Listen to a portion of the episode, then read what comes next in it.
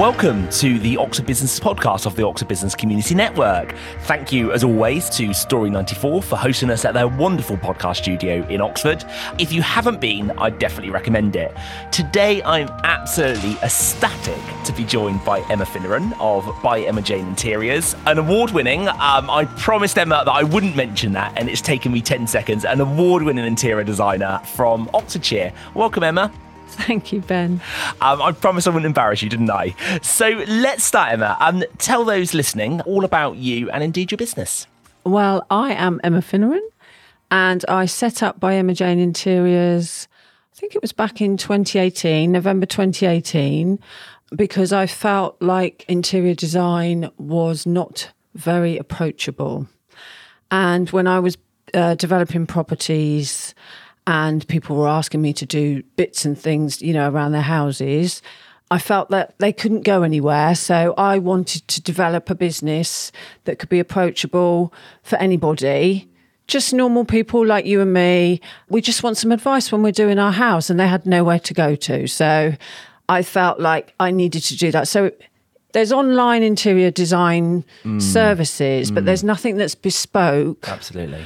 But to exactly to as you need it. So, for example, if you just want to have a walkthrough, or you just want some idea for paint, or you just want to have a look at a particular room you've got a problem with in terms of layout, or even if you just want some extra advice on a kitchen layout where you've already had your design done, then there was nothing really around where that sort of service could be offered. So I thought, right, that's it. I'm doing this, I'm going to set this up. And it's been challenging to say the least, but more so about trying to get the message out there than the actual work itself in just to say, look, we're here, we're approachable, we can come into your project at any point, we can fully manage it if that's what you're looking for, but we're here to do anything you want at any point. And it's completely bespoke to every single project or every single client that approaches us. And we just sort of come in as and when it's comfortable for them and just give them the advice for what they need or if there's project management or for whatever it is. And the journey sort of develops as you go along, basically, for as little or as much as you want from us. So, so that's why I did it. And it works well. It's a new adventure. Every client's a new adventure.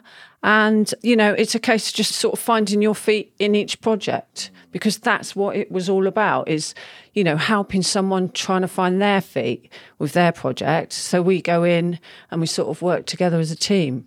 Absolutely. No, it, it's certainly having got to know you over probably the last year or a little bit more than that now. It's certainly refreshing to see how you are so passionate about simplifying the sector and, and making it so accessible. But I, I, guess I'm keen to go back a little bit in terms of, I guess, your background before setting up the business. And really, I think it'd be useful for the listeners to understand what would be a typical process with an interior designer. So if you were to Google interior designer in every town in the UK, how do interior designers tend to work and I guess what was the journey from you getting from thinking, you know, there's a real problem here and there's a real and I can provide a solution? I probably started property development when I was about 24, 25. And when we were researching to get ideas, at that point, interior design was based on a minimum budget or a minimum size property. And most interior designers would only do a full house design or a minimum spend of a certain amount, you know, thousands of pounds. So completely unachievable for somebody like me that was just buying a small little two bed flat and needed a bit of advice, or even, you know, a small little three bed property. So there was nowhere for me to go. Mm. Um, so then, you know, you just basically learn as you go along yourself. And then it's just as I was still carrying on. So as people were seeing what I was doing with properties, mm. then they would ask me, Would you mind having a look at my house? Would you mind helping me with my front room?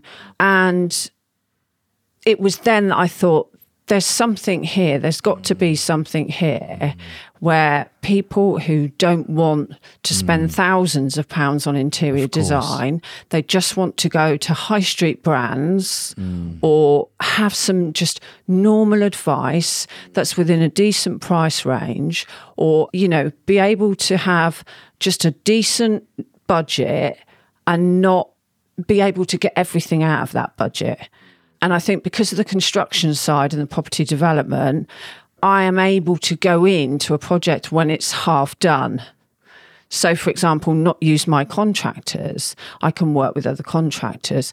And interior designers, even now, will say that they're very skeptical about going in at that stage. A lot of interior designers don't want to do that. So I felt like that's where I could fit in. Yeah, yeah. It's really clear, having got to know you, that you really are an entrepreneur and, and that you tie it all together in, in terms of finding that that best solution for the client with, with your with your passion. So just focusing, I guess, on that entrepreneur piece. So so you also run um, a building company. Talk to me a little bit about that process and, um, and what, what you do there. Well, I have a small property development company, which at the moment is on hold. But that was really, we would buy properties, sell them, live in them for a couple of years and then sell them or rent them out. So we have one property in that at the minute and that's that's on hold, but mainly because I wanted to develop by Emma Jane Interiors. Hmm. Because we're trying to use an avenue where we're going into places ad hoc, so to speak, and sort of trying to take control of a situation for a client hmm. in certain circumstances when they're, you know, 10% of the way through or maybe halfway through. I wanted to develop the construction side in the business as well. So we've got more control over that.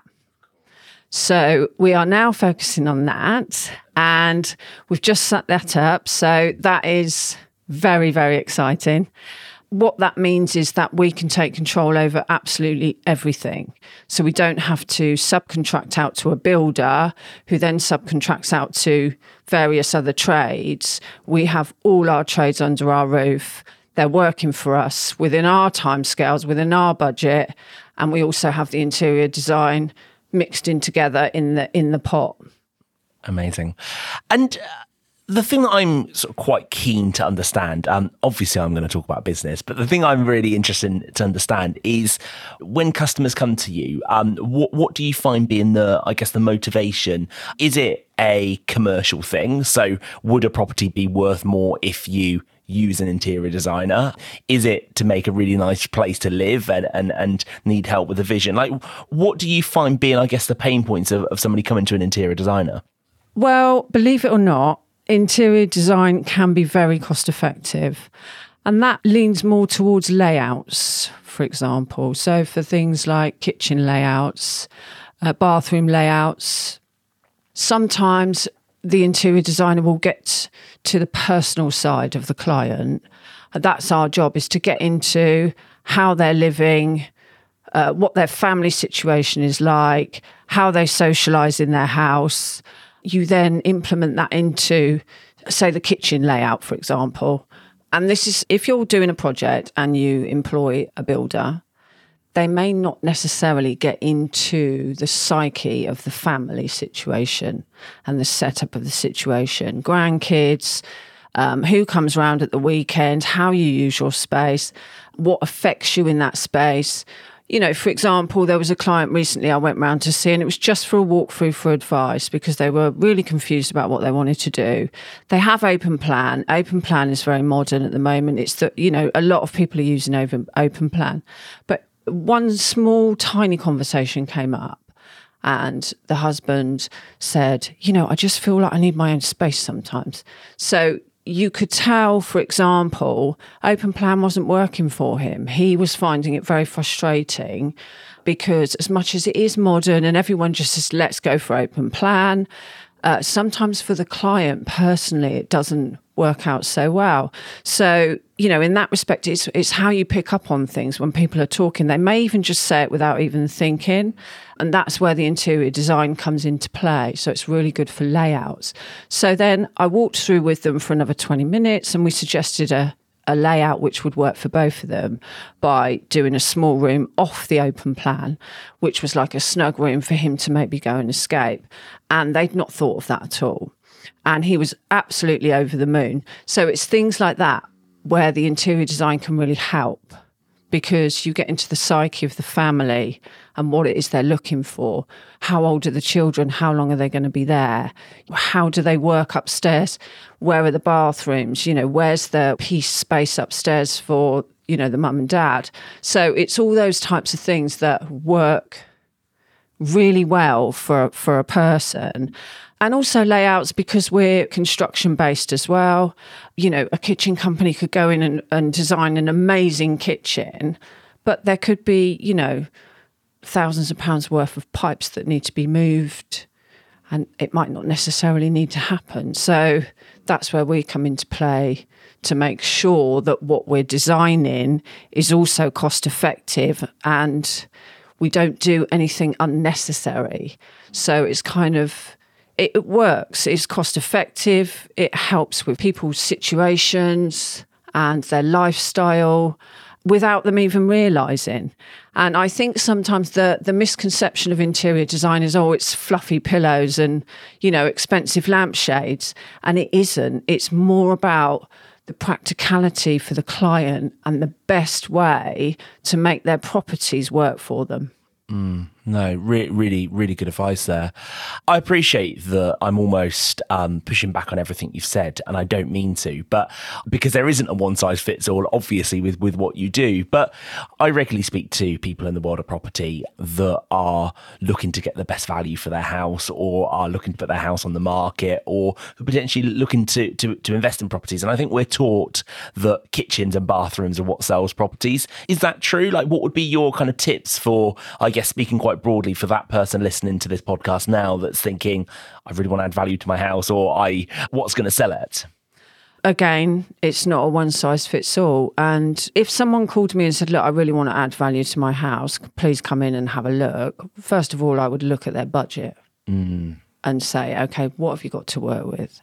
Mm. Um, and then work out how old the kitchen is, whether or not we could work with the kitchen as it is just repaint it, whichever way it is. It all depends on what the person wants to spend. Um, and that is exactly what we work with. And that is the best way to start a conversation with somebody, to be honest, because it's all well and good me saying, oh, you can have a new bathroom and a new kitchen. But these things cost money and they take time and they're disruptive especially if you're living in the property. So it's all those things to consider. So if someone said to me, I've got, you know, I've got a money pot. Mm. What can I do to add the best value to my property? Well, first of all, we'd look at the surrounding area mm. and we'd look at the potentials. And then we look at what's selling around that area and what's the most popular. Mm. Um, and then we start to look at the budget and then we look at the inside of the property. It's a long-winded thing. Of course. And then and then we suggest from there to be mm. honest with you. But for example you know we would go into show homes. So mm. um, let's take that as a blank canvas where there's a, a, a, basic kitchen and a bathroom already done. We'd go into a, a blank canvas and and look at that house and work out who the client is, who is going to want to live there, why they're going to want to live there, what do they do, what is their thing, how are they going to feel about this front room, how are we going to use the layout. So it could potentially be a layout if you've got a blank canvas on a new property and just working out who the family are, what works for them, what their interests are, what they do, how they work, where they work, mm. and then applying that to the property. Um, and that adds value to them, but it also adds value if they're trying to sell mm, it mm. Um, because the same type of customer will come to the same place. Mm. But kitchens and bathrooms are always a, a bit of a winner. I can imagine. I can imagine. And uh, yeah, the living space downstairs is, is always a good thing. But these days, the house is worth so much more of an investment for people since we spend a lot more time at home these days. So we do tend to look at multi uh, functional use for rooms things that can be adapted quite quickly as well, which adds a massive amount of value at the moment. For example, garden rooms, you know, people looking at extra office space or extra space where the kids can escape because parents are working from home more. So, you know, in the holidays, for example, when you're all around together. So it's different things now that are that are changing the value of properties. Mm, mm yeah, really useful advice there. The other thing that is a difficult question, um, I promised you when I invited you onto this podcast, I'd ask you easy questions. Um, but a difficult question is this trait, new build or old property, because I think that a lot of people that I speak to um, want a fancy new build, but then actually a lot of the people that I know in the building trade say actually they're not built as well as old houses. So if you were looking at a property or that person, again, listening at home that is looking to, to build a forever home, you know, should they be looking at an old property and be doing it up? Should they be looking at new builds? What would be your advice? Again, that depends on the client's circumstances. So if you're happily prepared to go into an old property and live in it while you're doing it up, it's not easy. I mean, we say it and it sort of rolls off the tongue as if it's an easy task. It is not an easy task to do. If you feel you can go down that path, it's potentially a good path to go down. There's always a markup on a new property, and they aren't built as well as they used to be. There's more to do with the soundproofing of properties. I think if you're going to go for a new build, it's a completely different thing in the sense that you're walking into a vision of what someone has made for you if you go into a property that is older, you're walking into somewhere where you need to put your vision into it. So they're two slightly different things. And I think it depends on the customer. So, for example, I did. I bought and sold five or six properties and I lived in them. And then I got to the stage where I just thought, I need to live in a new build. The next thing I want to do, I just don't want to have anything to do with it. So it also depends on your journey before. There is no right or wrong answer to this because new builds as well have to be highly insulated. So they've got great insulation properties. Older properties don't necessarily have that. So there's pros and cons to every situation amazing. And I can certainly resonate with with doing out a property whilst living in it. I attempted a month before Christmas to rip out my kitchen and put a new one in. And yeah, all I say is I feel sorry for my wife. There were certainly some tears along the way. so what I'm keen to move a little bit onto is your awards. Um, as you know, I'm I'm super impressed with in a completely non-derogatory way, you know, a business that was set up to do the right thing and to make interior design accessible to all. But actually, a business set up in 2018 has won double figure number of awards. I think I'm right in saying. So, can you share with those listening a little bit about how you feel you've won the awards, the kind of awards you've won, and really what have been the benefits to you as a business from from winning some of these awards? Um, it's a funny old thing because I used to have this repetitive dream when I was younger. I went to college and I studied and I got my first class honours, and I always had this uh, repetitive dream that actually I'd failed all my exams and it was like a complete farce, and I never got my first. oh no! And madly enough, that's a bit how I feel about these awards. The first one came along. I don't know how they managed to contact me. They they must have had a referral or something, and they contacted me, and it's the Build Architecture Awards. And that one is the one I am very proud of because it takes a lot to get through that process. So they send you a long list of qualifying points and you have to go through a questions and answer process every single year. You know, what makes you different this year? What have you achieved differently from this year to last year? Why should we? You know, consider you. And I feel like when it's hard work to get something like that, then it makes me feel very proud. And they were very supportive of the philosophy of the setup, mm. which was, you know, to make interior design accessible at any mm. point, um, because we all need help at some point and we all, you know, need a bit of support. And they were so supportive of that four years ago now when when they awarded me the first award and since then, you know, I've sort of, I suppose, been working with them. And then this year, obviously, you know, they were really accepting of the fact that we'd added construction uh, under our belt because I don't know if there is. I mean, I have no idea, but I don't think that there is an interior design company that offers that, that offers a USP of actually doing all the construction mm. and all the trades plus all the interior design under mm. one roof. So mm. it's fully controlled. And actually, another reason why we did that was to save people money because obviously you're paying the construction fees and the project management fees and the building fees. And then the interior design fees and the management fees. At- when you combine that you're actually saving you know quite a bit of money. Um, so it's a great usp and they were really in support of that as well. So but it took me you know quite a while to convince them. Um, no, it didn't. Uh, so I'm really proud of that one. Really proud of that one. And I think off the back of that, some of the other companies approached me and just said, "We've been looking, obviously, you know, at what's been going on." You know, with your company and the philosophy, and you know, it's really good, and we'd like to award you. So there we are. Amazing. I think modesty is, is a word that really comes up with you. Um, but if you're listening, please check out the awards of, of Emma. Um, Bless you. Double figures within your first five years in, in businesses is very, very impressive.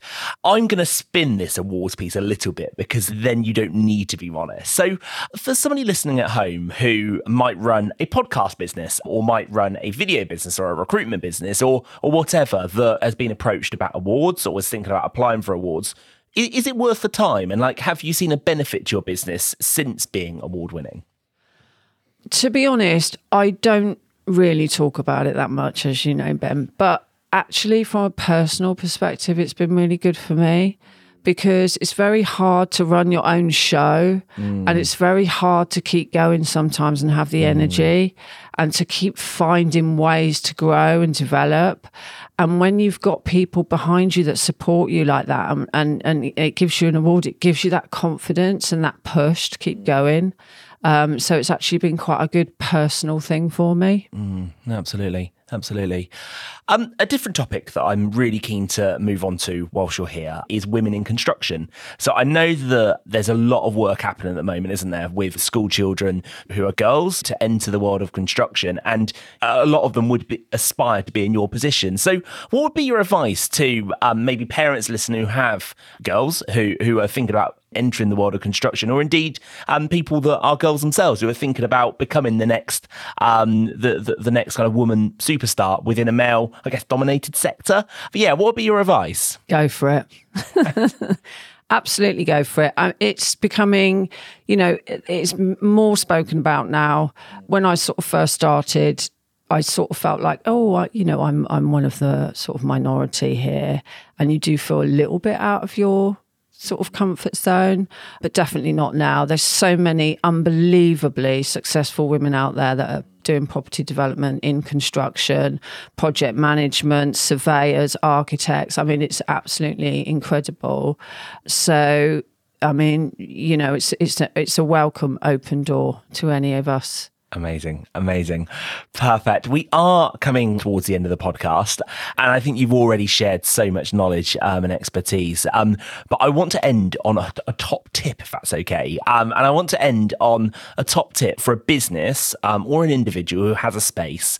What would be your top tip for them to think about, or a question for them to ask themselves when trying to make that space better for them? top tip go back to yourself go back to yourself go back to how you're going to get the best out of yourself in a particular space or your people.